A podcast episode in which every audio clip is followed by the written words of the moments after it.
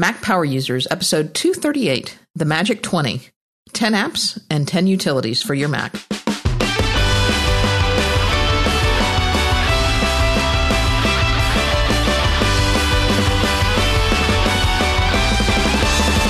Welcome back to another episode of the Mac Power Users Podcast. I'm Katie Floyd alongside with David Sparks. Hey, David. Hello, Katie Floyd. How are you today? I'm doing great. I'm happy to see you or talk to you today. Yeah, I know. I get I get like the um I get withdrawals if I don't podcast often enough. I know. I, I understand. It's it's one of the highlights of my week every week, and I'm particularly ta- uh, excited about this episode of Mac Power Users because it's one we've been thinking about for a while, and I can't tell you how many emails I get from our listeners or from people maybe who have just found our show who say, you know, I've I'm relatively new to the Mac. Is there anywhere that I can go to figure out what your recommendations are for apps that I should install, or or what's the list of of stuff I should be using on the Mac? And, you know, kind of at, at this point, I don't have a great answer other than to say, well, you could go back and listen to our entire back catalog of 237 episodes, which I think is a great answer. Yeah, totally. Just but quit your job. Quit, yeah. You know? Just just start now. Get a lot of top ramen. yeah, and, and uh, we'll see you in about a year or so. Yeah. But short short of doing that, um, the purpose of this episode is kind of for us to talk about ten apps and ten utilities that we think every Mac Power user listener should have installed on their Mac, or at least consider installing on their Mac, and and talk a little bit about why.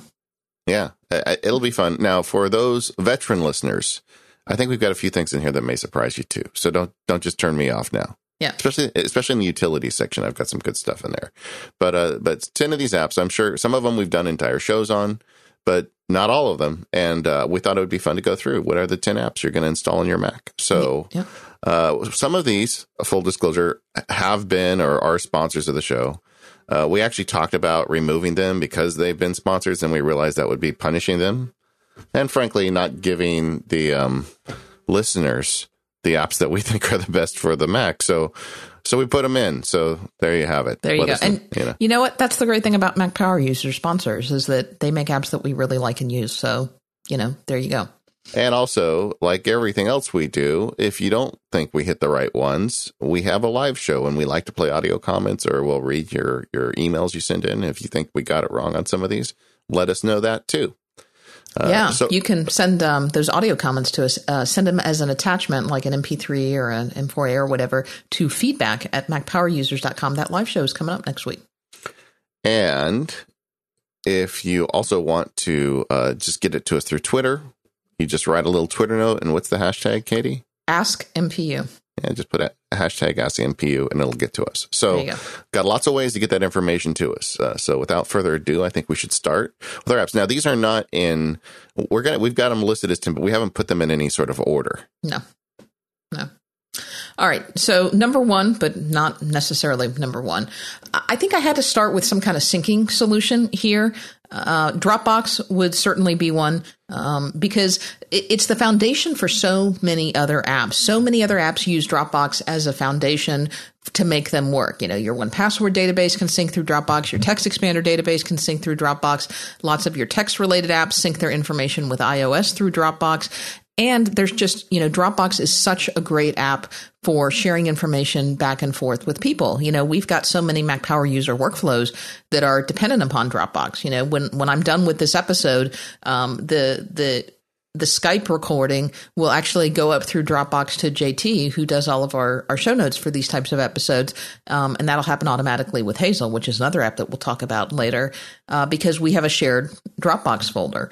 Um, and so I think you've got to have some kind of syncing solution app on your Mac, and Dropbox is just the foundation for all of that. And kind of a little bonus with Dropbox, although I wouldn't put Dropbox in the category of being, you know, a backup, but anything that you've got in that Dropbox folder is going to get automatically synchronized to the cloud, which means if something happens to your local copy, you do have a limited time window to be able to go and restore it from the web app. You know, go to dropbox.com, log in, and be able to retrieve it from the web app. So, you know, I tell people, you know, especially if you're going back to school, I've mentioned this to some of my student friends who I've met the past couple of uh, months you know, instead of saving, you know, your outlines and your information for your classes just on a folder on your hard drive or just on your desktop, why don't you create a Dropbox folder and save that information in there? And then every time you save, you know that it's being synced up. Yeah. So if the computer disappears, you know, from the coffee shop, uh, the data is still stored up in the Dropbox cloud. Now, I would put there's the, the, even though we're saying 10 apps, this one is I would kind of call the cloud storage uh, space. Dropbox or Transporter or both. I, I do both because there's some stuff I have that I, I can't put on Dropbox. It's too public. Whereas Transporter, I control this the cloud. You know, in essence, it's on a drive at my house. But that's one of the very first things I install on a new Mac because I get Dropbox and Transporter installed, and then I start immediately syncing my data over. And you know, in this modern day where you can go in the App Store and download a bunch of your apps and then connect the pipes to Dropbox and Transporter, it's amazing how fast you can set up a new Mac with so much of your data. You just turn it on and and go to bed, and the next morning you wake up and it's loaded up with just about everything you need. Right. And both Dropbox and Transporter work very similarly. Obviously, Dropbox, your information is going up to their storage space, to their cloud. So you have to be wary of is that something that you're okay with? You know, it does have a service fee attached to it. I think you get two gigabytes for free plus the option to get some additional free space you know, if you participate in their promotions or if you refer friends. Um, transporter, it, the, the, model is basically you pay for it once and then you bring your own hard drive type thing. Um, but th- one of the things that I think these services have caught on so well is because it's a folder. You know, unlike iCloud, where nobody can quite explain to you how iCloud works, although they have made it a little bit better with iCloud Drive and Yosemite um, and iOS 8, Dropbox and Transporter is a folder that sits on your Mac or your Windows machine, whatever. But it's a folder that you stick stuff in. And it's like, all right, if I put stuff in this folder, this folder is going to sync, and this folder is shared with David, and this folder is shared with JT, and this folder is shared with my mom, and this folder is shared with this other person.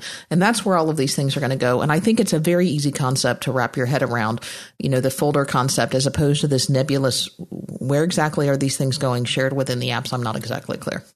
Okay, so while we're on the topic of Dropbox and Transporter, and let's talk about one power tip from each of us for using these services. Um, I would go first with Transporter, and I know uh, some people are going to groan when I say this, but buy two of them. Yeah, just having two of them makes such a big difference. A Transporter, I've got one installed offsite with a family member, and it just gives me a way from my desktop at any time or my laptop to take any bit of data I want and store it on site and off site with one click. I don't have to get in my car. I don't have to drive over there. I don't have to do that swappy thing I used to do with multiple hard drives. It's just over there. Uh, they've got a, uh, and another power tip for transporters: you can turn off the hey, lights. Hey, you said only one. Okay, sorry. Okay, but go ahead. You cheated and gave. You, you, can turn off the lights. You know, it's got these cool lights around it, kind of you know it looks kind of sci- fi you know, that lights up and the lights will light up to tell you the status of the device. But if you put it in somebody else's house, you don't want to light up, you know, their house. Yeah, so. I, I, I, made that mistake. So I, I put a transporter, I've got one here at my house, and then I put another one in my parents' house. And I didn't really tell them. I just put it, I put it in my old bedroom at their house because I thought it's my bedroom, right? I can put a transporter in the house. It's not your bedroom anymore, Katie. It's Sorry. not my bedroom anymore. It's the guest bedroom. And so I plugged the transporter into the guest bedroom and I didn't turn off the lights. And my parents don't have guests that often, so I didn't really think about it. But they they had our friend Lee over, and I guess Lee got woken up in the middle of the night, like at two a.m. by this light show by my transporter. And my dad was calling me the next morning. He's like, "What have you got in the closet?" It's making all this. And I was dad, like, "Oh, never mind the plutonium, so- Dad. Just never mind." Sorry about that. Let me let me let me turn those off for you. And, and it's kind of cool that you can turn those off remotely as well. You don't need to be. It's not. It's not like a physical switch on a device. It's it's in software. You can do it from your menu bar. Yeah. So I and, guess that's another option is if you want to mess with them, you can just turn them on once in a while. That yeah. And anytime they have guests, that's what I'm gonna do. Is I'm gonna turn them on full bore. Yeah. And do that. Um, so since you picked a transporter tip, I'll I'll pick a Dropbox tip. And um, I'll tell you what I used to do and then I'll tell you what I do now because people talk to me all the time about how can I sync my documents folder with Dropbox. And there are a couple of ways that you can do that. And the way that I used to do it, and it still works, is you can create a symbolic link, and there's a terminal command that will let you do it, or there's also um, just a method. You you can go find an app on the on you know go to Mac Update. There are lots of little apps or Apple scripts that will do this for you. That will create a symbolic link of a folder, and you can put a symbolic link of of your um, of your documents folder in your Dropbox, and that will keep um, your your documents folder.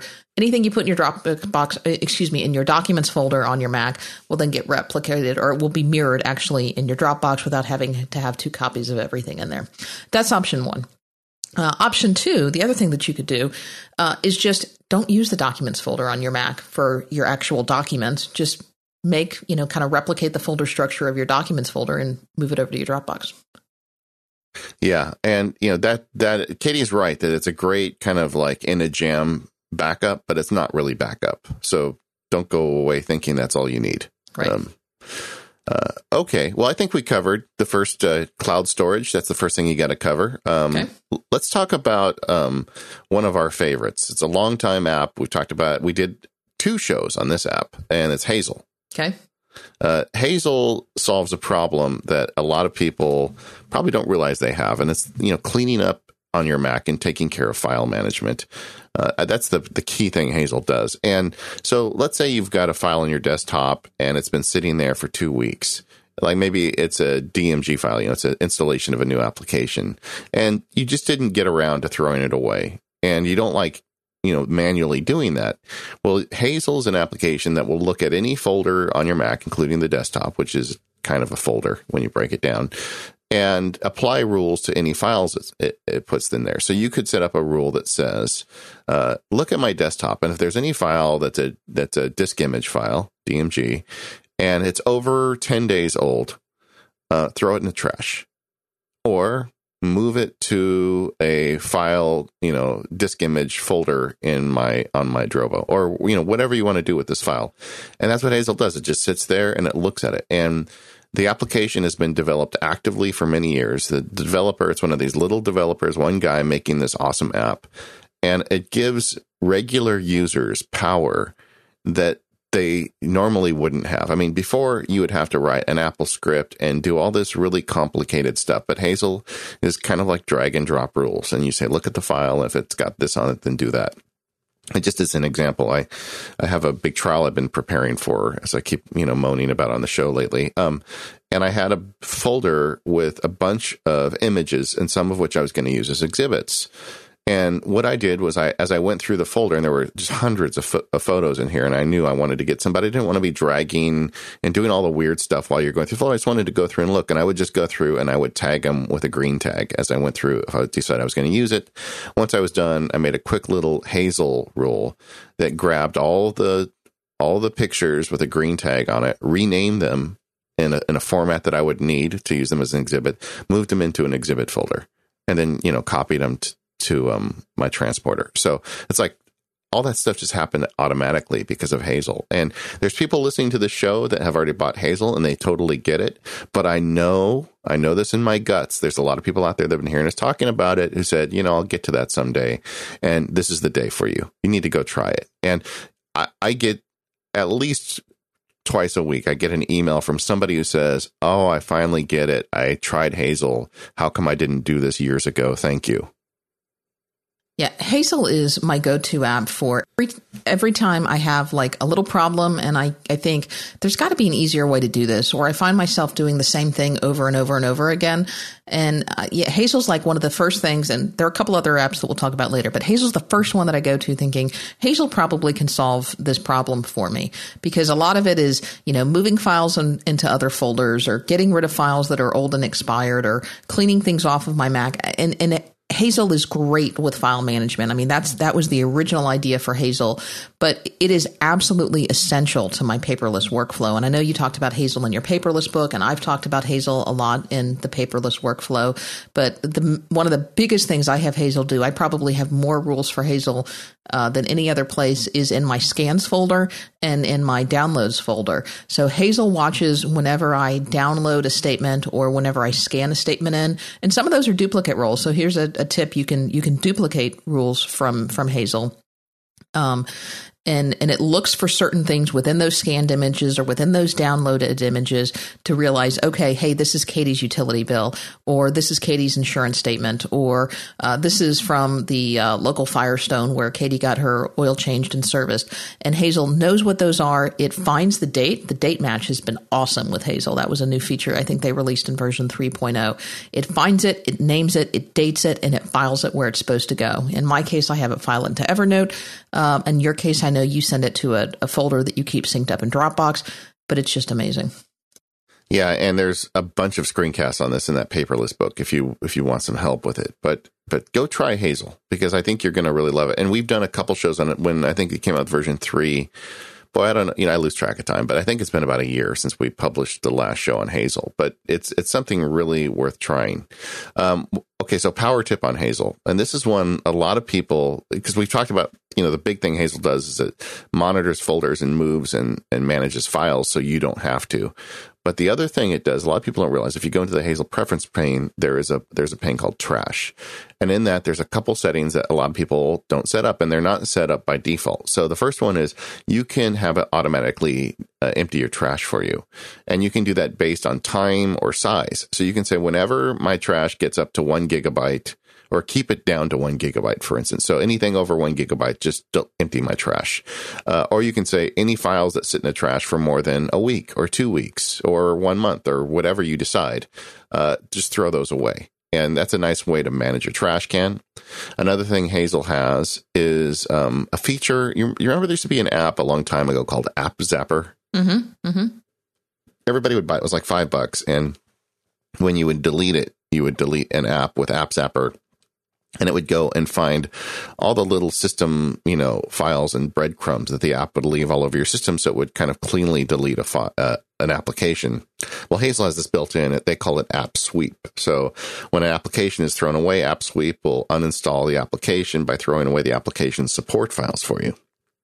So you can do that. It even has a setting for multi-user app sweep. So if you throw it away, it'll throw away for all the users on the Mac. And those things just come for free with Hazel. So, you know, if you get Hazel, go ahead and enable some of that stuff too. You can't limit yourself to one tip, can you? You just snuck another one right in there.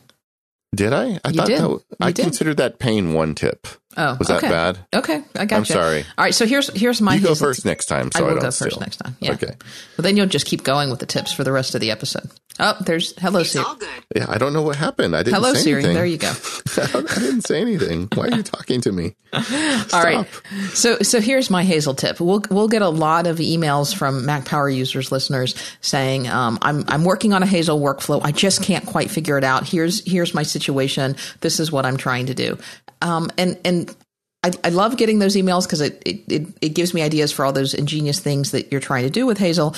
But at the same time, I I just don't have time usually to to try to figure out you know why Hazel isn't working for you in that particular situation or or what to do better. So here's a better way to do um, to figure out you know how to do something with Hazel. Go check out the Hazel forums um, over at noodlesoft.com, I believe. Yeah, noodlesoft.com slash forums. I'll put a link in the show notes. Um, the developer is extremely active over in the forums, and there are some real Hazel super geeks over in the forums. And you can post all kind. You can view the tips and quicks uh, tricks in there, and they've got a, a topic for open discussion. Uh, and you can post all kinds of questions, and usually get answers pretty quickly. Uh, it's a great forum. So if you're uh, trying to do something with Hazel and you, you just can't quite wrap your your brain around it, and you don't think it's a bug, um, you think it's just something that you're you're kind of struggling with, uh, go check out the forums. Yeah. All right. Next. Uh, next is uh, always one of my favorites, one password. And how many times have we said that the, the passwords are just going to kill us all, or we're all going to die because we don't have really good passwords? And uh, one password is is my app of choice.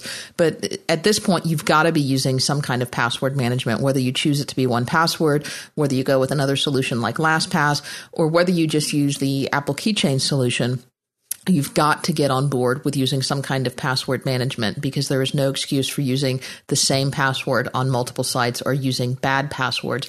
And if you're going to use good, strong passwords and not repeat the same passwords over and over again, you can't keep that stuff in your head. You really shouldn't get one of those little log journal diary books that says passwords on it. Have you seen pictures of those? Everybody sends them to us when they find them. Yeah, somebody just tweeted one at me the other day. Yeah, yeah, those are really bad ideas. Don't buy one of those. Uh, you can't keep them on sticky notes. You shouldn't put them on a Word or an Excel document that you keep on your desktop called passwords. Um, there are better ways, and a password management app is a better way. 1Password is my tool of choice simply because it, it syncs to all of your devices and it syncs across multiple platforms. And, you know, we've talked about 1Password extensively on the show, so I, I won't bore you with a with an ad type read for it. Um, but I use it because I think it's the best, um, just from a from a feature standpoint. Um, not only with generating passwords and storing passwords, but also giving you the ability to um, audit all of those passwords and know, you know, when is there a vulnerability on a site? When do I need to go through and change a password? When am I using duplicate passwords across multiple sites? Um, you know, when when have I not changed my passwords? In so many months, and then being able to store other things like credit cards and software licenses. Uh, it's an app that I'm in every day. Yeah, and and like Katie, I, I think the tip with 1Password is, is to go in and look at the features that you're not using because you know the basics are there, and it's very easy to get the app running and then have it generate passwords for you and save them. But go a little deeper. You're a MacPow user, you know, go deeper and find some of the like the secure notes and the ability to there's a lot in there that you can do beyond just creating passwords. So that's the tip for 1Password. You said you were going to let me go first with the tip. Oh, I did it again. You did, but you only gave one, so that's a good one. Yeah, okay. Yeah. All right, you go, Katie. All right, so here's my tip with with 1Password or or really any password management, um, and that is uh, and, and, help me out here, David. Who created this initially, and then one of our Mac Power user listeners help uh, expand on it. It's called the 1Password Emergency Kit. Was that Sven Fechner who created it originally? No, it no, was it was Mike uh, Vardy. Mike Vardy. Okay, I'm Mike Vardy. I apologize, Mike. Um, but Mike created uh, this great document called the 1Password Emergency Kit. And again, you can modify this if you choose not to use 1Password or use something else. But it's think of it as this single page um, document, and I'll put a link to it in the show notes that you should probably keep with all of your important documents, like your will or your power of attorney or whatever kind of stuff that you keep. That's um, that just basically is a note to your family members that says, you know, dear family, I use an app called 1Password. This is basically what it does. It's got all my stuff in it, and here's how you get access to it. This is my password to get into my Mac. This is my password to get into 1Password. If you sync via Dropbox, this is the password to get into my Dropbox. And it just kind of walks you through those important things that you're going to need to know. Um, I printed out a copy. I gave it to my mom. I don't know what her 1Password password is. Can you believe that she did not tell me? Really? Yeah. Well, you know, in, in our family, we actually have shared that in 1Password. So I have Daisy's and Daisy has mine in 1Password. Yeah, does that she, make sense? But she, yeah, it does. But she did say, she said, I filled out that piece of paper that you told me to, and I put it with my will. So if something bad happens, you can go get it. I said, all right, well, that's pretty good. Yeah. Okay. Uh, next is our beloved you know what that is, right? Text Expander. Yeah. I love Text Expander. It's really hard to talk about Text Expander without making it sound like an ad read because I just use this thing every day. I, I got an email the other day from a lawyer and it was one of those snarky questions that you get about every month from a lawyer. And I found myself writing the response trying to, you know, bring the conversation back to a, significant, you know, portion of adulthood, you know? and I'm like, you know, I write this quite often. Oh, wait a second. I have an application for that. So I actually have a text expander for, for responding to juvenile attorney email now. Text expander is amazing. So anything that you write more than once on your computer, no matter, you know, no matter your level of proficiency with computers, this application will solve that problem for you you just type in a couple keystrokes and it fills it in for you, but it does so much more. I mean, that, that idea of writing a couple keystrokes and having it fill in something for you is not new. I mean, they uh, operating systems have been doing it for years, but Text Expander brings it to a whole new level. It allows you to, um, to create custom snippets where you can have like fill in fields and it allows you to add scripts and it's just amazing. And it, and it now it, you know, it translates right over to iOS and they've got a keyboard on iOS I it just really I can't tell you how much time this application has saved me. Actually, I could tell you how much time because it, t- it tracks that as well.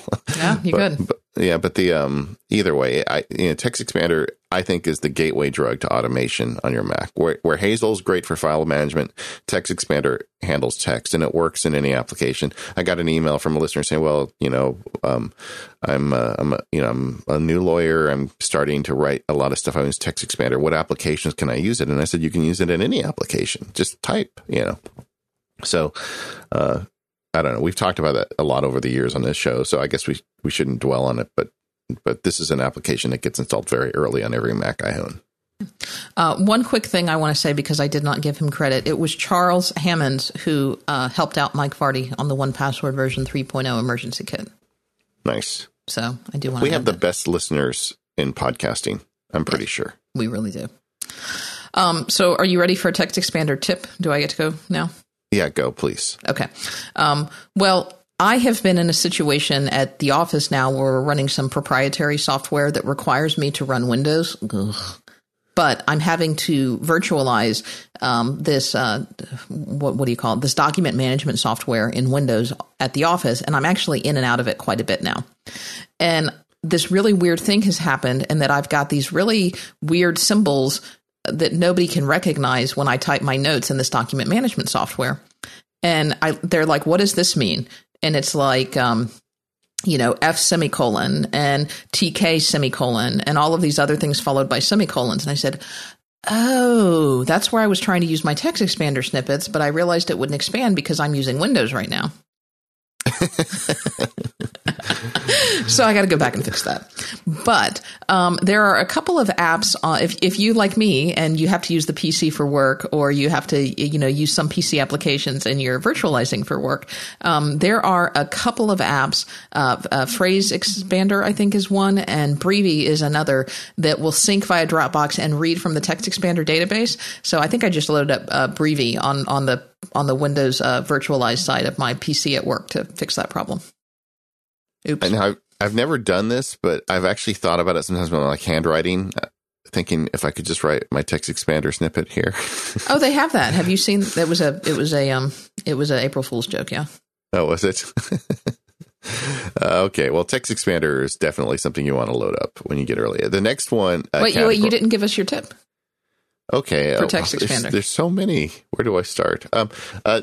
Okay. Here's one let me just get it. If you have the text expander installed in your menu bar and you see a snippet appear and it's for some reason not doing what you wanted it to do, like you say, oh, I needed to change that. If you go up to the menu bar, they have a command called edit last extended expanded snippet. You can also do a keyboard a shortcut. I've got it um, Control Option Command T. I just mash down all three of those uh, keys to the left of the spacebar and hit T, and it opens up Text Expander and it opens up the last expanded snippet. So if you see one fire off and there's a little mistake in it, um, edit last expanded snippet, fix it right there, and then you won't have that problem again. And by the way, it's Phrase Express, not Phrase Expander. I guess that would help. Yeah. Okay. For Windows, yeah. All right. Um, next category, uh, you, I think everybody should look seriously at a, a keyboard uh, app. You know, like uh, Launchbar or Alfred. I think those are the two ones now. Yeah, and and we've done shows on both, and this is one that I've gone back and forth on. Honestly, I well, I think I originally, like you, started with Quicksilver, but was not on that long. Uh, then switched to Launch Bar and used Launch Bar pretty extensively, and then switched to Alfred when Alfred version two, I think it was, came out, or when there was a pretty significant change to Alfred, and used Alfred for a couple of years. And now I've switched back to Launchbar uh, when Launchbar version 6 released. So I've gone back and forth. Um, Launchbar is, you know, Launchbar kind of still is, is my favorite because when using Launchbar, it kind of feels like I'm coming home again, and it's the one that I'm most familiar with. But Alfred is great too. But the, the deal with these, these launcher utilities and I know that, that Apple has built in the ability to launch apps and to do more now with Spotlight and Yosemite. But and if that's where you want to start, that's a great place to start. In fact, you should start there and start using Spotlight on your Mac to, to launch apps and to get some basic information and to do some basic searches. But when you're ready to up your game, uh, and when you're ready to do things like um, manage your files from your keyboard. You know, being able to um, search the web or to be able to browse the file system or copy and name and remove files um, or or launch scripts or um, pull up information related to your contacts or I mean, really any number of things. You know, actually manipulate your files. That's really when you need to move into the category of one of these launcher utilities. Yes, and I'm with Katie. They're they're all great. I like LaunchBar. Uh, Alfred is good too. If that's your thing, it's okay. That's all right. Um, let's talk about some tips though. Uh, like for instance, one of the problems with Spotlight, you know, because it's getting better. Like if I hit Spotlight, which in my case is Command Space, I'm I'm getting a lot of grief for that, by the way.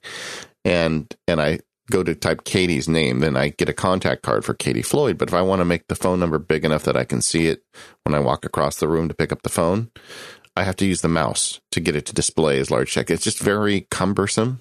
And the whole point of these things is to make you fly on the keyboard.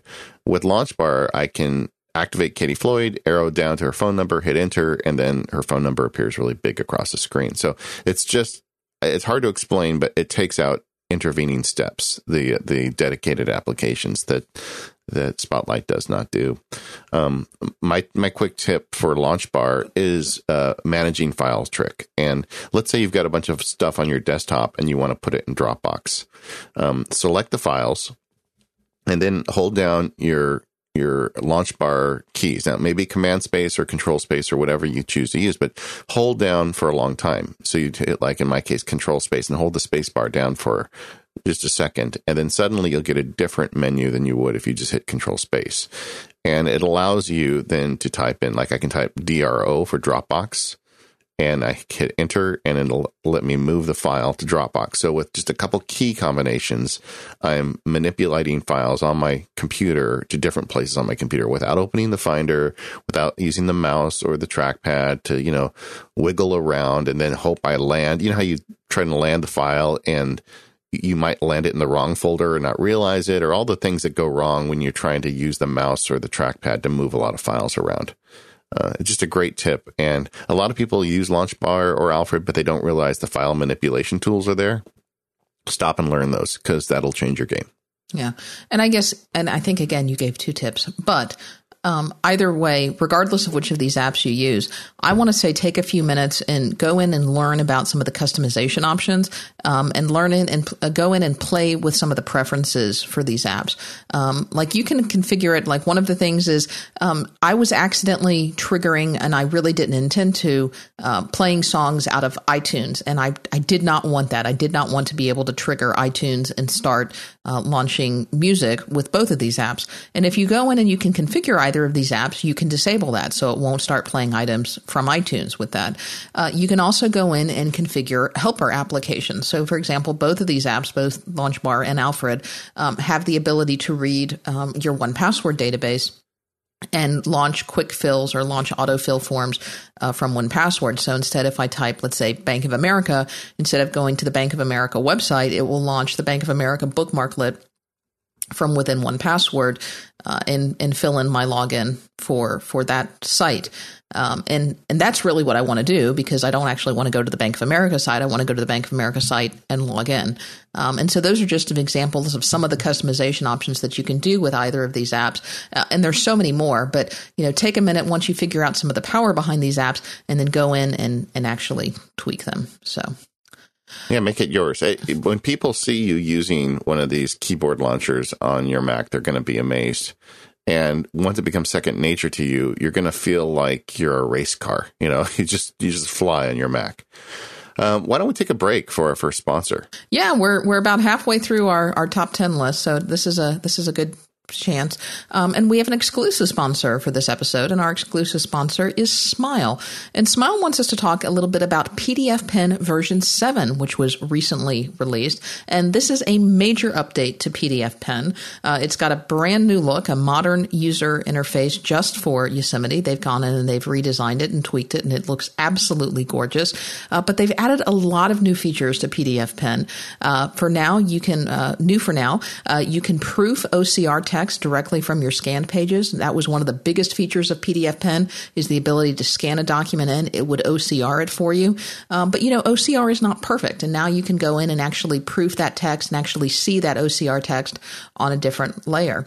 Um, it also has uh, the ability to it supports document sharing with iCloud Drive, um, and that's a big improvement because you know maybe you don't necessarily need to buy a PDF Pen from the Mac App Store this time. You can buy it directly from Smile. In fact, they've got a blog post that I think I'll link and put in the show notes that talks to you about what are the differences between the Mac App Store version, what are the differences between the standard version, and what are they able to do now in the standard version now that they're using iCloud Drive. Um, the tools now remember their their various preferences. Um, they can um, they've got more highlighting and free-form calling out tours.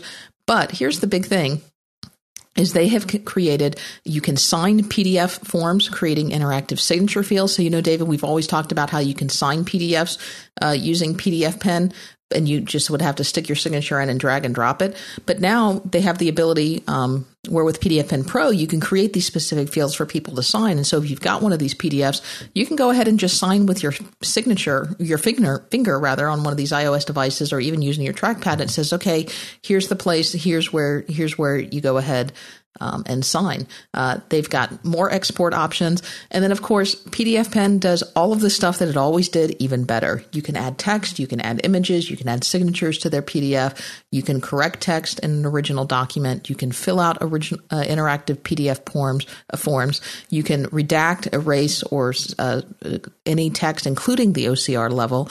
Uh, you can export to Microsoft Word, and that is absolutely huge.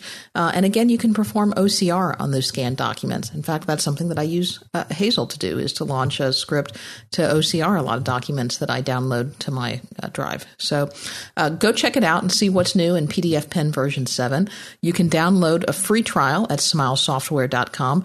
Uh, and this guy named Mac Sparky did a bunch of videos for him. Yeah, that was fun. I did a I did a series of ten. Only eight are published at this point, but by the time the show um goes, I think the other two will be out as well.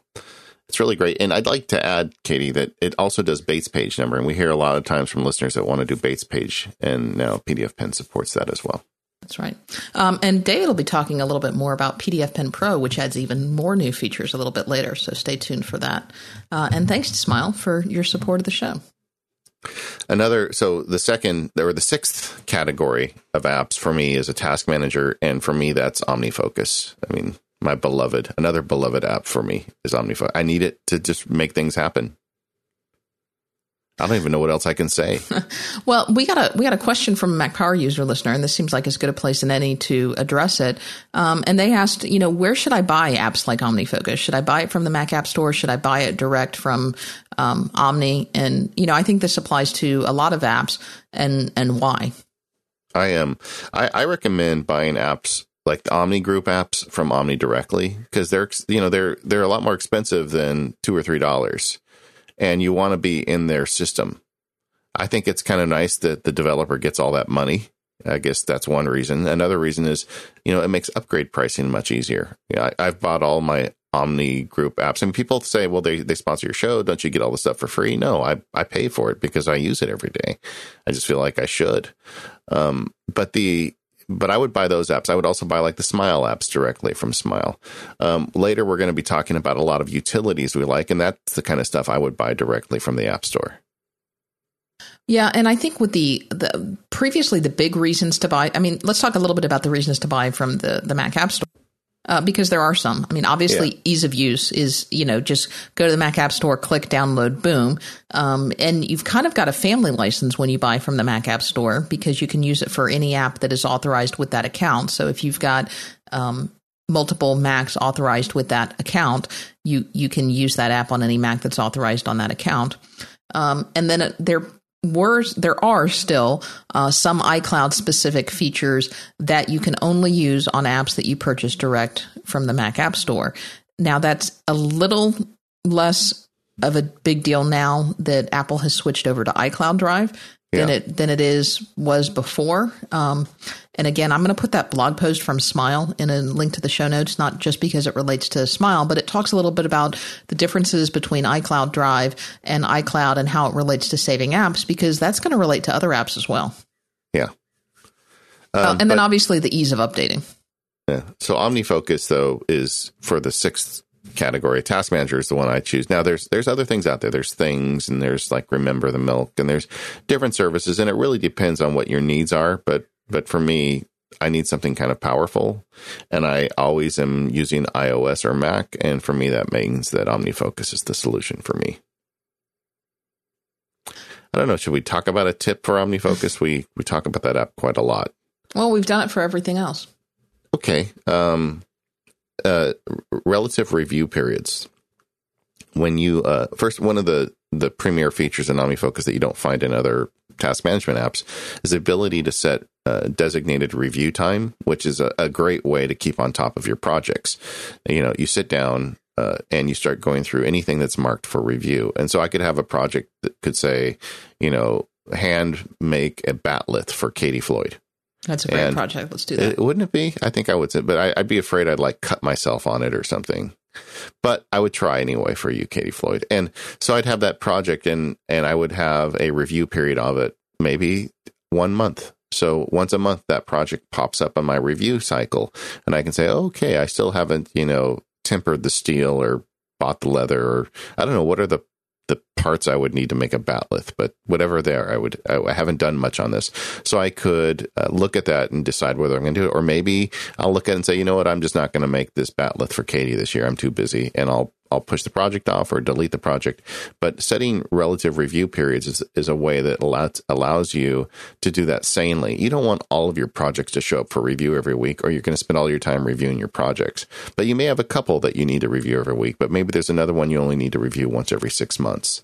Um, and I think a lot of people uh, listening to this are not using the reviews because every time they go to look at the review tab in OmniFocus, there are like 70 projects there, and it's just overwhelming, they say, okay, I'm not going to do that. Uh, if you would be more realistic about your review periods, you won't see so many projects for review and you'll actually take the time to do the review. So go in there and it's very easy to do in OmniFocus. You can set however long you want for the review period for a project. One of the, the tips that I would bring up is using perspectives and OmniFocus. And this was something that I really didn't do until recently. Um, and and I, I, realized how much I was missing when I started when I started using them. Um, and and it became popular, I think, with OmniFocus too. And there were a bunch of geeks, including you, David, uh, who started uh, posting their OmniFocus perspectives. And it says, okay, look, this is how I use perspectives. And that's what really helped me and got me into perspectives. This is how I use perspectives. Here's a, a, a, screenshots of how I set them up. And this is why I use them. And I think that was particularly helpful. So now, for example, I've created perspectives, you know, specifically for the office, specifically for today, um, you know, some perspectives for like weekend and some perspectives to see things that are done. So I know that when I go to the office, I can click on my office perspective and I can see what I've got to work on at work without seeing all of the other things in my life that don't relate to office related things and what can I do at work and what, what are the priorities there. So, uh, using perspectives and learning a little bit more about perspectives would be one of my tips. And if that doesn't quite you can't quite wrap your brain around that and why it works yet. Um, I would say, you know, just do a search, and I'll, I'll throw David's in the show notes, but uh, do a search for, um, you know, some of the OmniFocus perspectives. I know David posted his. I think um, uh, Dini might have posted his. I know uh, Brett Kelly posted his. Um, but see how some other people are using perspectives, and you know, just they've posted them out there. Just you know, use the same perspectives and then tweak them as you like feel free to steal from me. Take all of my perspectives. Go for it. I, also, I took several of your perspectives. Oh, and the the other yeah. thing, I'm going to add two tips because you you've added two tips twice or yeah, more than okay. that. Um, the other thing is is is make it your own. And I did that with some custom icons. Um, icons and coffee came up with a custom icon set that you can use for OmniFocus, and the, the, the icons that come with OmniFocus are, are, great. But especially when you start adding perspectives, you want I, I, like to make it pretty, and I like to make it my own. And, and, there's something about you know when you when you move in or when you move offices or something like that, you, you want to customize it and you want to make yours look different from everybody else's. So you know maybe when you're ready to do a little customization, you know, class it up a little bit with some icons. And a shameless self promotion. I did a video on OmniFocus, and it does cost money, but uh, I've got a lot of great feedback from people who got us two and a half hours. And if you watch that, I, I totally cover perspectives and everything in there. By the time you get to the end, you'll be a pro. So yeah, I threw a link to that in too. All right, thanks. Um, next category is calendars. I don't think uh, Apple's calendar app is good enough. Agreed. I think w- when I set up a new Mac, I'm going to want to up up the game there a little bit. Um, and we're cheating a little bit. We've got two picks on this one, and you may want one or the other or both, and they would be Fantastical and BusyCal. So, and they, they do different things. Fantastical is does this amazing job of parsing text and turning it into events, and it does it in a way that's very clever. You know, uh, it's a menu bar app in essence, and you start typing into it, and as you do it, it starts filling in the calendar event for you. And it's not one of these things where you have to type in, you know, uh, go buy steel for Katie's batleth tomorrow at 2 p.m. and then you hit return and pray that it does it right. You know, that, that, because that's the way a lot of these things work is you type it in and when you're done, then you see what the results are. And this, as you're typing it, it, it animates very cleverly moving the uh, the text and creating the event underneath what you're writing. So you can see if I say go buy it tomorrow, you can see that it's picking tomorrow's date. And if I write 10 a.m., you can see it writes in 10 a.m. And it, you you can find out very quickly if it's getting you.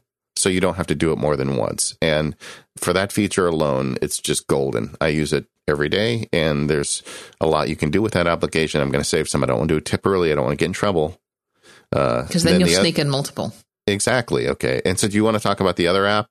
How do you want to do this? Well, the other the app that I use, if you're done with Fantastical, and I, I second yeah. everything you say. I love Fantastical. It's in my menu bar of every Mac that I that I have, and I've recommended to many people. Oh, and iOS, we should just throw in there that there's an iOS app for Fantastical as well. Yeah, I, I, I was at um, NAMM, you know, the other day, right? Yeah. Mr. Simmons was there, the Fantastical guy. Oh yeah and he, uh, he he saw me. He yelled out at me. I didn't hear him. Mm-hmm. I'm so disappointed he didn't find me because I it's in my dock. I was going to show him. Man, your app is in my dock. Okay. But anyway, uh, missed, so, missed an opportunity there. Go on. All right, so I'm going to talk a little bit about BusyCal, and BusyCal is my default calendaring app because as much as I love Fantastical, I use it more so for entering appointments and quick glance. What have I got going on? What's what's next? But when I really need to see, you know, my my week at a glance, what are other people in my office doing? BusyCal is where I do the main bulk of my scheduling. And uh, I use an exchange based calendaring system in the office. And I know that Apple says that they support Exchange, but I was just finding that Apple support for Exchange and calendaring was, how shall I say this, wonky sometimes. Um, it would work, but it, it had some oddities to it. And, and BusyCal, hands down, just works so much better. But in addition to actually working better than the actual calendar app, uh, it does things a whole lot better as well. I mean, you can have multiple calendars in there. You can, um, you know, have calendars from Exchange or from Google or from, you know, pretty much any type of, of calendar feature. Uh, but you can also customize it. So you can see, you know, tell it what do you want to see in BusyCal? You know, instead of seeing just the standard week, you know, when does your week start? Does your week start on Sunday? Does your week start on Monday? Or does your week start today, whatever today happens to be? And then you see the next seven days. Um, do you by default see seven days, five days, 14 days, 10 days? Those are all things that you can customize. Uh, you can see a 10 day weather forecast. Uh, in your calendar. And I've turned that on because I like to be able to know. In Florida, we have really wacky weather. Like yesterday, it was 70 degrees, and today the high is like 43. I don't understand that. But I knew that in advance because Busy Cal told me. It knew that, and that was great. Yeah, don't uh, get me started on Florida weather. I was there for a week. Yeah. I learned enough. You were here for a week and that's it? You such yeah. a wuss. I know. I am. I'll take that. Um, and you can also do things like holidays and anniversaries and birthdays. And then you can even drag and drop little images onto your calendar if you want. So, you know, for somebody's birthday, I can drag and drop a, a birthday cake or, um, you know, do something to customize my calendar. On Halloween, I can put a picture of a little pumpkin in my calendar. Uh, and it's, it's just great. Everything about calendaring, it just does better. And I don't know how to describe it other than that. There's a, there's a free trial. I think the way, I think the way to look at it is, you know, Apple has a group of smart people making the calendar application, but they're beholden to masters. And, you know, the calendar application needs to fit in with the look of the user interface and the general operating system. And there's certain features they need to support because it's a, it's a drive at Apple to make this thing happen. Whereas BusyCal is a group of calendar geeks that are trying to make a really amazing calendar app and they don't care about satisfying any other department. That's a good point. And, yeah. And they and as a result they get to put stuff in there that I'm sure the calendar people would love to put in and put in better settings and things like that. So yeah, and, and the nice thing is because there's a free trial, if you've been on the fence about this, download it and use it for a couple of weeks and see if it changes your game or not, you know, and and you can try it. And if it doesn't make that much of a difference, you can stay with calendar, but I recommend trying it because I think it you may find that it's worth the money. Um, so power tip, uh, on Fantastical is the slash trick. When you when you type in, I was talking about earlier how you can type in event, you know, go shopping for Katie's Batleth, and you have different, you know, you have different calendars in your system, and using, you know, you don't want to take your fingers off the keyboard to go to the mouse to select the appropriate calendar. But if you use the slash trick, so if I w- would go slash MPU uh, at the end of that description in Fantastical, then it would apply the Mac Power Users calendar or if I did slash P, it would be the personal calendar, slash W, would be the work calendar, or whatever calendars you have in your system. It automatically is able to parse that out. So I think that's one a lot of people don't realize exists, and it can save you some time. All right. If I had to pick a tip for BusyCal, it would be use the BusyCal alarms, not the built-in system alarms, um, because the BusyCal alarm window is so much more powerful than any of the other system alarms because it will give you the ability to do a couple of things. Um, number one, you can snooze an alarm or a notification in BusyCal, which you lost the ability to do a couple of versions of the uh, Mac OS to do ago. So for let's say you've you've got a notification, you've got an appointment coming in, and you've got it set to notify you 30 minutes in advance. Uh, you can then snooze that alarm to say, you know, okay, well, notify me again X minutes, you know, five minutes before the event starts, and and that's great. That's something that you can't do with the the standard. Uh, alarm notification box you can just say okay i'm good thanks i got it but with busycal you can do so much more um, so that's my tip is is use the busycal alarms and you know, and it kind of goes without saying, but some listeners may not realize this. But using these third-party apps is not screwing up your your built-in calendar. They're all looking to the same calendar database. So if you add an event in BusyCal, it'll show up in Fantastical and the built-in calendars app, and you can jump between these applications without losing calendar data. So it's it's really not a lot of risk to try some of these third-party apps. Uh, the next entry on our list is kind of the master. This is the graduate course. So let's say you got in with Text Expander and you started getting automated, and then you got yourself a copy of Hazel, and all of a sudden files are magically taking care of themselves on your Mac. But you want to take it to the next level, and you want to f- further automate your Mac without having to learn a programming language. And for that, you should look no further than Keyboard Maestro. And this is another one we did a whole show on. But two, keyboard, we did two shows. Did we do two? I've lost track. 64 but, and 145. Okay. Well, Keyboard Maestro is kind of the app that it's it almost defies explanation. It's magic. It looks at everything that's going on your Mac and says, if this happens, then make that happen. And the list of ifs and that's are pretty large. Well, it, it does more than that. It's like if this and this happens, or if this or this yeah. happens, or if I'm connected to this Wi Fi network, or if this USB device is plugged in, or if it's this time of day, or, you know, if any exactly. of this criteria. It's, it's wow. I mean, you can do have it like automatically launch applications for you. You can say if I plug in my scanner, launch my ScanSnap software. I mean, that's kind of a basic example, but it, the sky's the limit. And this is one where uh, you need to spend a little bit of time familiarizing yourself with it. But once you get into it, you're going to find yourself making little uh, keyboard maestro scripts that just delight you. And we hear from readers all the time, our listeners who who get into this.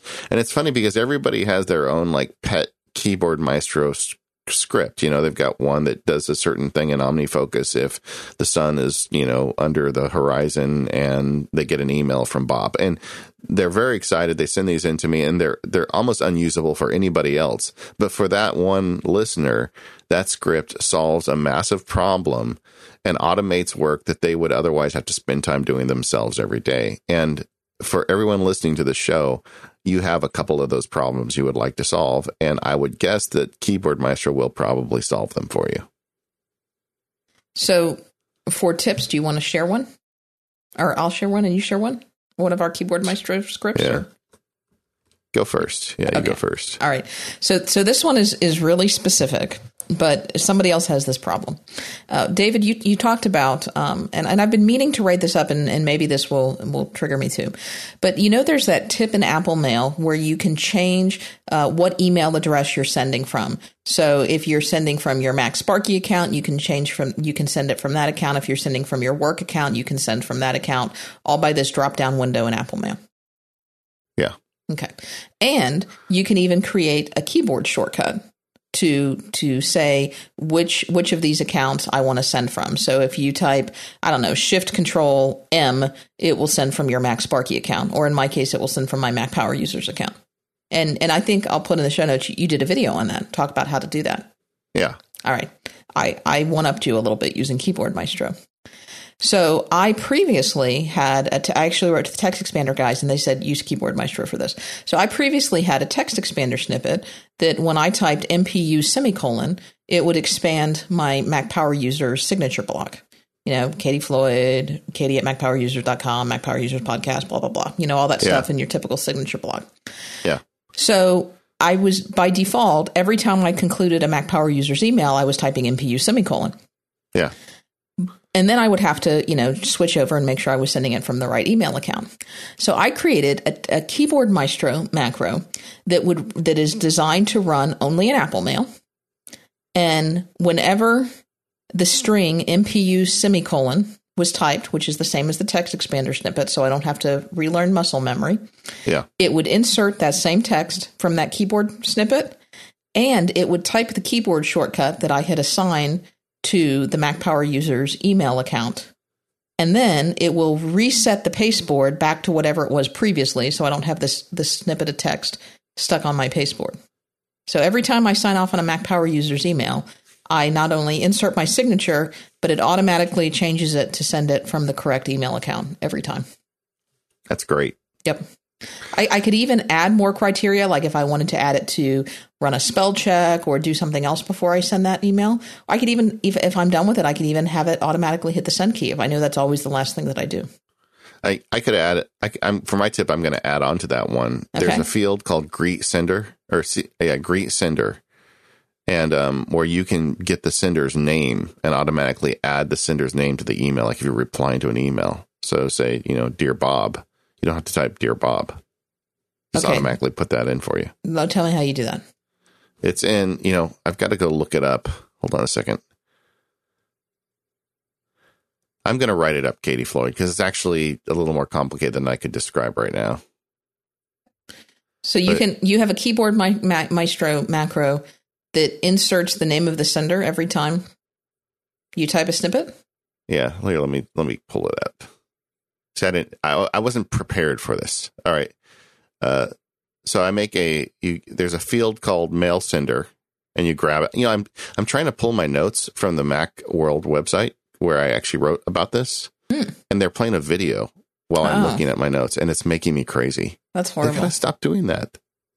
All right, I'll write it up and explain it. But that that's just one example of the things you can do. Even just like the you know plugging in device and making things happen. Another really good use for uh, Keyboard Maestro is uh, it it re- detects when you attach to a Wi-Fi network. So if you go to work and you have things you want to happen on your computer, let's say you get to work. Uh, here's a simple one. I, here's another simple one I do is when I go to work. There's a um, there's a newspaper, a lawyer's newspaper called the Daily Journal, and I read it every day. And um, when I log into the work Wi-Fi, it opens Safari and loads up my account in the Daily Journal and gives me the headlines. I sit down at my desk. The first Oh, thing that shows up is the There's newspaper. there's your Macworld autoplay video going. Yeah. Yeah. I I found the website and I uh, Yeah. I added the link in the show notes. Yeah. Anyway, uh, there's a lot you can do with this application, so go check it out. Awesome. And I think this is the one where people have a little bit of trouble. I mean, th- this is one where if you you're, you've been with us on Text Expander and Hazel, I think Keyboard Maestro may be the one a lot of people hold up on. I get that. I do think that when you buy it, you can't just immediately start using it. You need to spend an hour or two. But it's if you're a geek, it's kind of fun to spend an hour into getting good at something like this, and suddenly your Mac just starts dancing for you. awesome. It's on it's on my top ten. It gets loaded. Yep. Excellent. What's next? Well, we haven't included any text editors yet, so I think we're gonna have to do something about that. Yeah, And- you know, it, it's funny as we were getting towards you know the bottom of the list. there's a lot of directions we could go. Like there's a whole bunch of apps I need for screencasting that I could say I must have, but I don't think there's that many listeners that screencast or video production or writing music. There's all these things you could do, but I think something everybody does is they write. Yeah. Everybody. And- and there's so many text editors and the the one that I've got to call out is is Byword. It's I, I know that you experiment and I've experimented with some as well, but Byword is the one that I keep coming back to day by day. It's the one that I launch all of the time when I just want to open up something and write because it's it's elegant, it's simple, it does markdown, uh, it syncs with the iOS app. It it's just it's everything that I need to do and and more and it's so that's it. That's all it needs to do. Yeah, and the developers of Byword have not made it overly complicated. As the years have gone by, they've added uh, communication type features to it. For instance, it does handoff, and you know they they've they've tried to make it more useful for people that have multiple devices. But the thing I find is it just it's always got the words I've been writing in it on all my devices. I can open my phone, my iPad, or my Mac and just pick up where I left off. Yeah, and the iCloud sync is is awesome because you just save it, it saves to iCloud, and because these are text files, they're so small, it takes no time at all to upload, and then you can just pick up wherever you go. Yeah, it's kind of the poster child for iCloud because it the system can handle files of this size so easily that it, it really does just work. Um, so, and, and Byword, I guess we should explain, is a text editor. It's not a fancy word processing program. You're not going to have a lot of control over typography, but it does actually give you rich text if you're using Markdown. It kind of previews it for you, and just just to have a place to write anything of substance that I do usually starts in Byword unless it's really big. Then I go to one of the bigger kind of writing apps, which is the next category. Um, but so much of the stuff I do starts in Byword, and a lot of the things I write kind of sit in Byword. Like I'll start writing on it, and then maybe I'll sit, put it down for a day or two and come back. Even just something like in the day job, an extended letter starts out in Byword for me. Um, you want to give a Byword tip? Yeah, a Byword tip is I in version 2.0 they added the ability to export to a couple of different um, platforms. I mean, you've always been able to export to HTML or PDF or rich text or, or whatever, but in version 2.0 they added the ability uh, where you could export to WordPress or Evernote. Um, those are the ones that I, I use primarily. Um, but you can also export to Tumblr and Blogger and, and some others. So if you're a blogger, Byword all of a sudden can become a blogging platform. But a lot of times what I'll find myself doing is I'll type up something in Byword or I'll copy something and paste it into Byword and then I'll save it off into Evernote and be like, because Evernote is a big document management system for me. In fact, Evernote almost made this top 10 list, but I had to save some space for David's stuff. Um, but I, uh, I was going to comment that Evernote's not on the list. I thought that was interesting. It would have been on the list because I started this list before you, and I realized that I had used almost all 10 slots and that I didn't leave you any to move any of your stuff. So that's okay. I just removed some of yours anyway. I saw you did. So that was that was me being nice because I knew I knew that Evernote wouldn't be in your top ten. So that was me deferring to you. Evernote probably would be in my top ten, and I'd I'd knock some of your stuff off. But this is a democracy. So well, it does. Evernote does get installed on a new Mac for me, and I do use it, but I it's not in my top ten. You're right. All right. Um. So eh, all right. So so was that what was your tip? Yeah, use it to you can now use it uh, to export to these to these other services like Evernote, like WordPress. You can use it as a blogging platform. Uh, oh, so my tip on Byword is the rich text export uh, feature, which is a keyboard shortcut. If you hit Control Option Command C with anything written in Markdown in Byword, and then paste it into Pages or Word or Ooh, yeah, good tip. Whatever you want to do, or even like Squarespace. That's how my posts get posted to Squarespace. Yep. It puts them in as rich text, so it allows you to take the Markdown and very easily copy it to the clipboard as rich text. Cool. All right, we made it to ten. All right. Uh, so 10, I, so continue on the theme that a lot of people listening are going to be writing. Um, I think this is, you know, Scrivener and and Ulysses are are both very very good applications for writing large writing projects. I would say that Scrivener is probably better for like writing a novel or a book where Ulysses is not quite as intense as Scrivener and maybe better for like a short story if that makes sense. Uh, they're both very good. Uh, I'm not going to pick one or the other because they're they're different, and I would recommend you try them both and see what which one is the right fit for you. But I do know people that have bought Macs just for the purpose of running Scrivener. So uh, and I, this is we've done shows. We did a show on Scrivener. We have not done a show on Ulysses, but we've talked about it a lot over the years, and it, it just keeps getting better. Um, so I think that that those are two apps that you should look at if you do any type of significant writing. And for me, the cutoff point is you know probably a couple thousand words, or maybe a little bit more than that, like about five thousand words. If I get up to five thousand words on something, I'm gonna I think I'm gonna write. It will be a Scrivener project or Ulysses project. It won't be uh, just a byword file. Okay. I, I got it. I own a copy of Scrivener, although I, I will say honestly that I, I don't use it extensively because I don't do a lot of long form writing. But even just like um like as a lawyer, you write motions, right? I do. Yes. So what if you had an application where you could take all of the case law and put in your research tabs and all the little you could lay out the skeleton of the entire motion like a big motion and then you could from there start writing text in individual pieces and move it around. And the full time have full access to your research in a separate pane all in the same application. Wouldn't that be valuable? I mean yeah it would be valuable. it, and that's the kind of stuff you can do. So you should check it out. We did a whole show on it. And both of these applications have um, trial periods so you can go go find them and try them yourself. But uh, i think those are really good. I'm going to give you the alternate number 10 since that one was definitely kind of a niche pick for me is it would that be Evernote for you? Would that oh, be the yeah. next? Ever, Evernote would be the alternate number ten for me for sure. Yeah. Uh, because Ever, Evernote is my my everything folder. I mean, Evernote is where I store all of my statements for my going paperless effort. Um, it's it's where I store you know all of my little tidbits of information. It's what I use for sharing information. Um, you know, with my colleagues at work. Uh, I, I use Evernote. It's it's it's an everything bucket if that's what you want to think of it. But it's Evernote is where everything else goes for me, and it's organized. And I'm starting to use tags more in Evernote, which I'm really excited about. It's my research database. It's where I keep uh, samples and forms and anything I find that's interesting to me that I think I might come back to later. I put in Evernote because I know I can tag it, categorize it, store it, put it somewhere, and then come back to it later. All right. We've got that was just 10 apps. and we're an hour and 4 minutes in. Yep. But we have 10 more.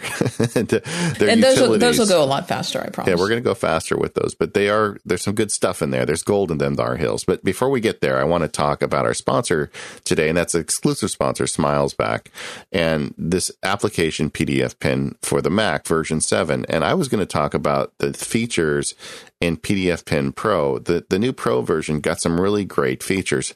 The first is uh, in the last version of PDF Pen, you might recall they they added this great feature, which is export to Word. So if someone sends you a PDF document and you want to turn it into a Word document because you need to edit it or just get get at it in a deeper level than you can a PDF, you just click a button and it comes back as a Word file and it captures the formatting. They just did a, just an amazing job of this service where it'll turn a PDF into a Word document. Well, with the new version of PDF Pen Pro, they upped that. Now you can not only export to Word, you can export to Microsoft Excel. You know, when someone sends you a spreadsheet like PDF, don't you hate that? You want to get mm-hmm. in and fiddle with the numbers and you want to add some formulas. You can't do that. Now you can. You just export it to Excel and you're done. Uh, you can export to PowerPoint. You know, when someone sends you a PDF of their slide deck and you want to put that into PowerPoint, you can do that now. You can export. And third, the one that I'm actually quite excited about is the PDF-A archive format. Yes. Uh, you know, a lot of like courts and other people these days are saying if you're going to submit something to us, it has to be in the PDF-A format. That's a special format just for archive uh, PDF, PDFs. And uh, PDF Pen Pro now exports to that feature. Uh, Katie talked about, in addition to that, it, she talked about the OCR layer of text. And I don't want to understate that because when you have a PDF that has OCR um, conducted on it, there is a separate layer of that document that's holding that text. it's not the words that you see on the screen that it recognizes the text. It's the text that's in that text layer. And that's always been kind of something behind the curtain that you never actually see. Well, with this new version, it displays that layer of text. And with PDF Pen Pro, you can go in and modify it so you can correct typos in the OCR text, which is uh, it's just pretty remarkable. You have to see it. Um, Katie talked about how you can have interactive signatures. Well, with PDF Pen Pro, you can create those interactive signature fields, and it's very simple. You drag a box and it drops it in, and people can sign on their trackpad or their iOS device. Um, you can create cross-platform fillable PDF forms. You can add the interactive signature. You can create and edit the table of contents. There's all these features that it's always had. They just get better. Uh, you can convert a full website into a PDF. Have you ever seen like maybe you're doing research and there's this website and it's like you know linearly uh, linearly there we go uh, like three feet long on your screen. And you just want to capture it all and you're trying to figure out how do i do that. If you just type in the website url pdf does it for you captures it and you're done. Uh, all of these features plus everything that katie already talked about in pdf pen standard uh, you get with pdf pen pro. So go check it out. Uh, you can download a free trial at smile software uh, the videos I did, I think, are pretty good. And I did videos summarizing what's new and also what's good about PDF Pen Pro. So you can watch those little videos. I kept them all under three or four minutes. They're, they're very short, so you can get through them quickly and, and learn some tricks. And there are upgrade pricing. So if you've already bought it, go in and check it out. And if you're a student, a lot of people don't realize this. They have educational discounts. So go check out the new PDF Pen and PDF Pen Pro from Smile. And thank you, Smile, for all your support of the Mac Power users. Yeah, I got to say, version 7 upgrade was huge, but it was especially big for PDF Pen Pro. If you're on the fence about whether to get the standard or the Pro version, th- I think this is the time to upgrade to Pro. All right, uh, so let's talk about 10 utilities that we put on a new Mac as well. All right. And uh, the the first one this this is why they're not out of this is why they're out of order because the first one is the one you need at the end of this list, but it's bartender. And uh, we've talked about this on the show. I know uh, I've got some listeners that have uh, bought it because I was talking because I hear about this. But Bartender is the menu bar application that lets you fold a second layer into your menu bar. So you can just keep the stuff that you really need on the menu bar and bury the rest in the second layer. Is that a way to put it? That's a great way to put it. Just click it and it drops down. This is really great if you're like using an 11 inch MacBook Air and you have limited space. But it's also good if you've got a 27 inch monitor and you just don't want eight inches of menu bar applications stretched across the top of your screen all the time. Bartenders uh, is the solution to this problem.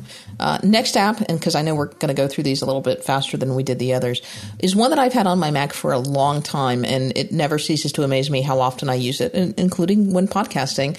Is a little app called Caffeine. It's going to sit in your menu bar, um, and it does one thing well, and that is it will keep your Mac awake. And you can change the different settings, and you can uh, turn, you know, set it so when you click it by default, it will stay on for two hours or five hours or one hour. But when you turn on caffeine, and it will turn the little coffee cup black, or it will be an empty coffee cup when it's when it's not on. But it will keep your Mac from going to sleep, and will keep your Mac screensaver from acti- uh, activating. So if you're giving a presentation where maybe you're not necessarily touching your Mac, or if you're watching a video, or if you're doing something else, um, and you're afraid that the screensaver is going to trigger, caffeine is what you want. Um, I use this. I was doing a, a, webinar where somebody else had had access uh, to my screen. Um, I don't remember what it was, but it was a webinar that I was watching with a bunch of people. And all of a sudden, about 10 minutes in, my screensaver activated. And the first time that happened, I realized, you know what, I need to go ahead and activate caffeine so that that doesn't happen again. Um, a little tip I have caffeine activate by default for two hours. You can add it a little bit longer because I tend to forget to turn it off sometimes. Yeah. And then it and then the thing's running all night. Yeah, your screen's lit up. Yeah. The um, that's a good one. Uh, another one I would recommend is iStat. Uh, you know, the guys at Bjango they make iStat menus, which is a menu bar app that gives you a ton of good data about the battery life of your Bluetooth devices, the uh, the internet speed. It's very customizable. Like how much space are you using on your SSD and all the stuff that's kind of important to you. We talked about this with John Siracusa last week, and he he made the case that he doesn't want that information. But I would say it's great, especially if you have Bartender already, because Bartender is, you know, it's a way to put all that stuff one click away.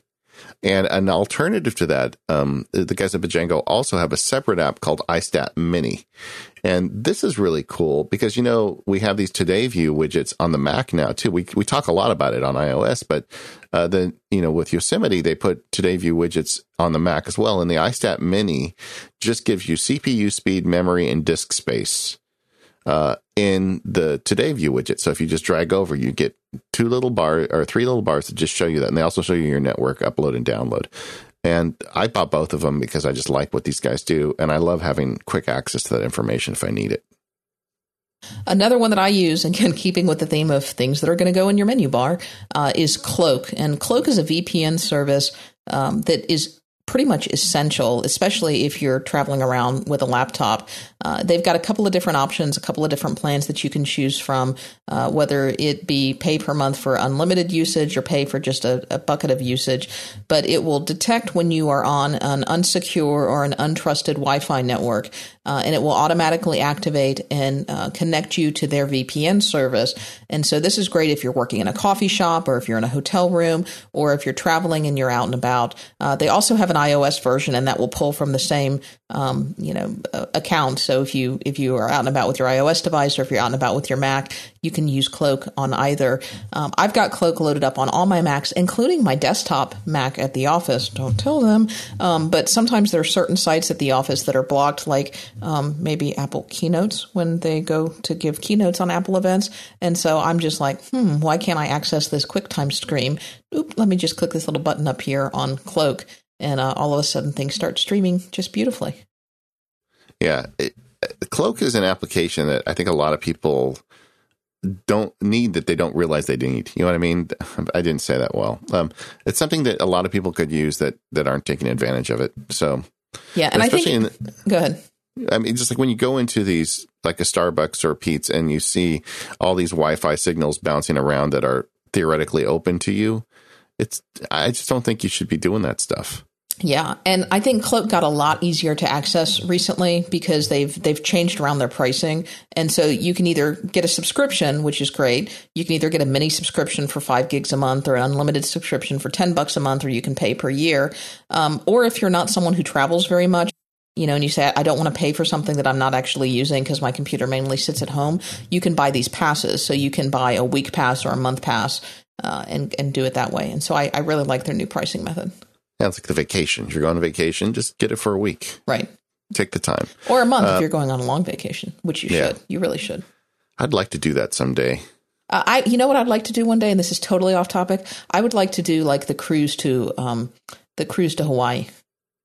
You know, just get on yeah. a boat, go to Hawaii. I think it takes you like a couple of weeks to get there. Stay in Hawaii for a couple of weeks, and then get on the boat back. I mean, you have to, you'd have to take like a month and a half off to do it. While we're doing bucket list vacations, I I have this thing about New Zealand. I'm not sure why, but someday I want to go to New Zealand for like a month and just rent a car and just just tour. I don't know why, but that's that's on the list.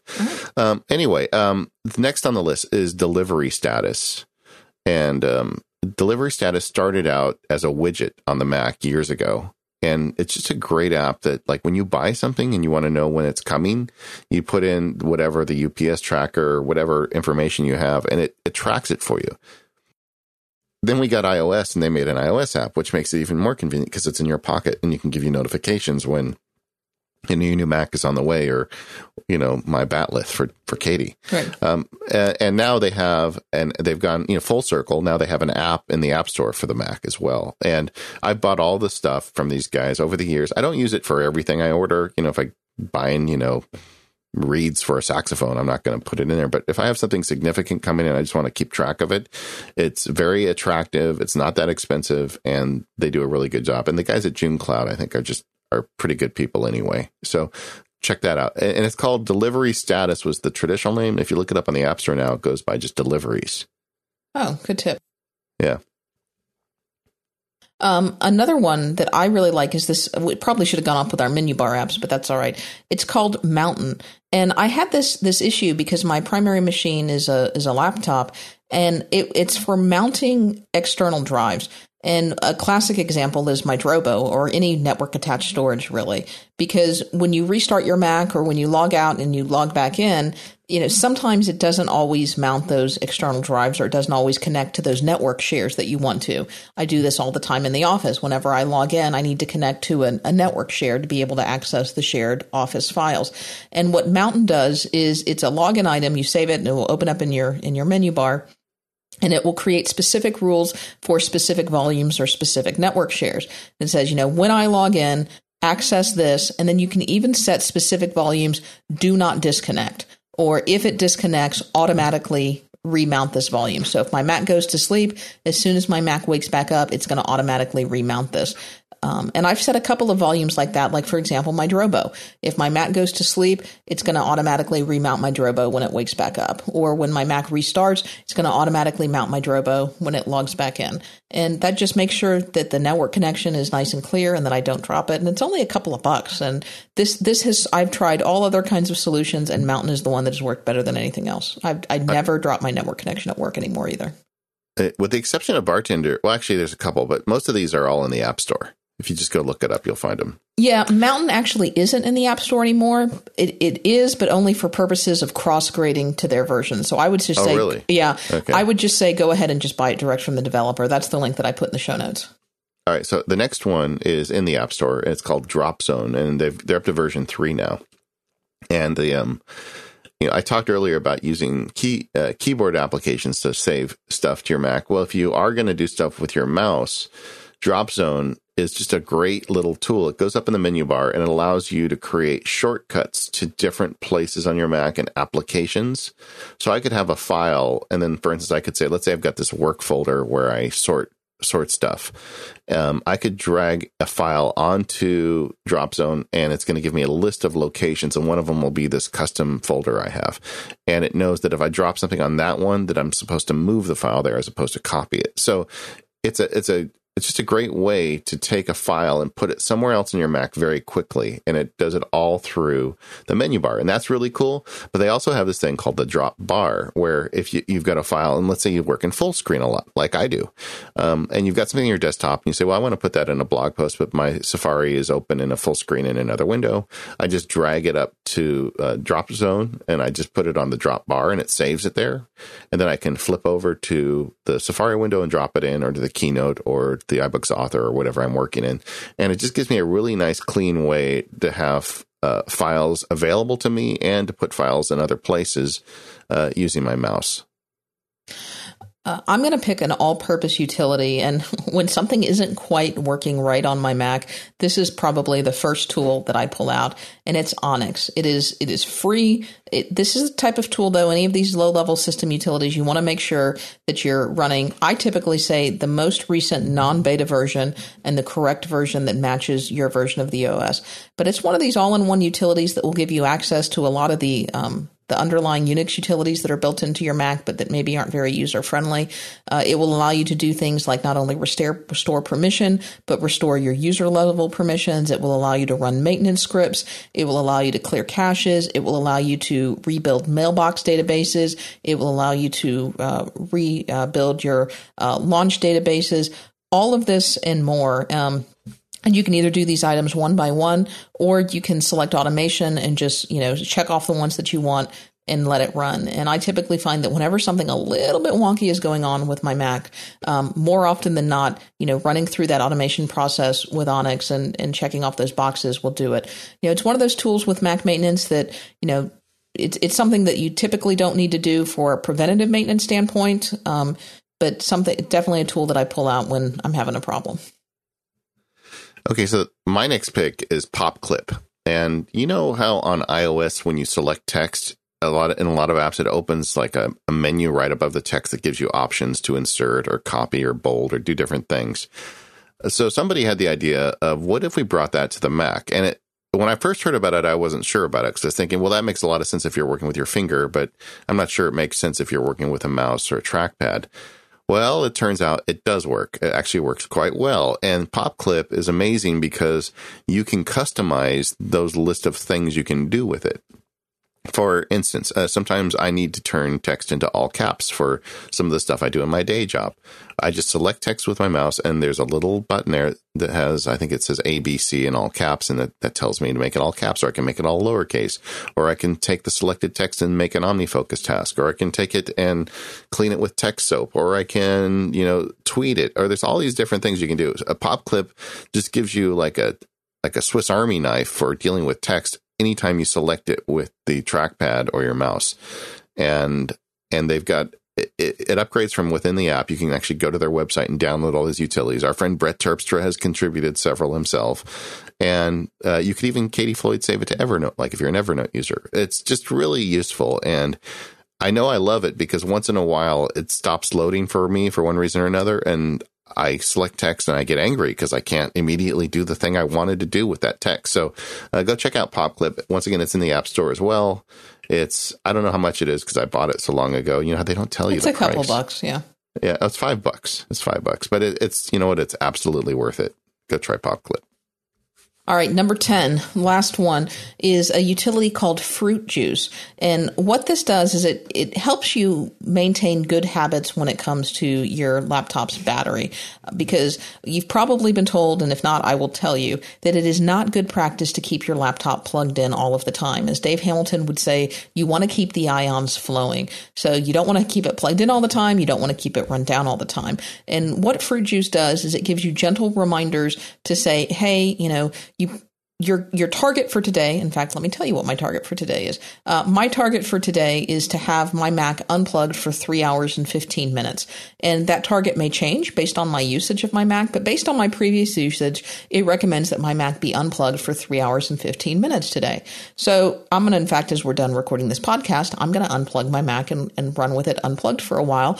And Fruit Juice will give me notifications to say you're doing great. You've had it unplugged for a while. You need some more battery time. You've you've had your Mac plugged in for you know 95% of the last two weeks. You really need some more battery time, um, and it will give you warnings and say, "Hey, you're doing great. You've you've had your Mac unplugged for three hours and 15 minutes today. Plug in at your convenience. You're you're good to go." And it, it's just a think of it like a personal trainer for your Mac's battery. Um, and I have found a huge difference of using fruit juice and not. You know, for example, I um, I had about a month where I was not going to class, and um, my Mac was pretty much stationary on my desk, plugged in all the time. And that very first time I went to class again, my Mac didn't hardly make it through the first class and I thought, what is going on? And after another couple of weeks of, of using fruit juice again and getting my Mac's battery back into shape, you know, I was I was good to go back to my normal battery time. And so it definitely can make a difference. And if you're if you're listening to this show and and it may not be you, it may be somebody else in your family. Like I know my wife is really bad about just keeping her laptop plugged in hundred percent of the time. And this is a great app to install for that person in your life. Because if they if you tell them It'll make your battery better and it, it, gives you very easy to follow instructions. They'll do it. It's not that hard to just unplug it while you're sitting there and then plug it back in later.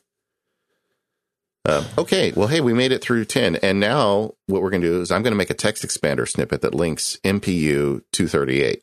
I think you should. Every time because someone asks you for recommendations, because we get that email all the time. Yeah, we do. And, uh, you know, I had a lot of fun doing this show. It's, even though I know we've covered some of this stuff before, uh, there's just some really great apps. I love my Mac. That's all I'm gonna. It's not going anywhere anytime soon. We love iOS too, but I love my Mac. Um, all right, Katie Floyd, uh, where do you find show notes? Uh, you can find links to everything we talked about, and there are a lot of links in this particular episode. Good links in this episode at our website at macpowerusers.com or at 5by5.tv slash MPU.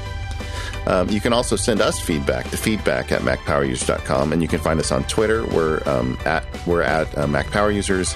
Katie's at Katie Floyd. I am at Mac Sparky.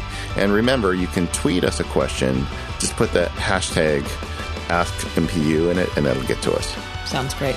Thanks for listening, everybody, and we'll see y'all next week.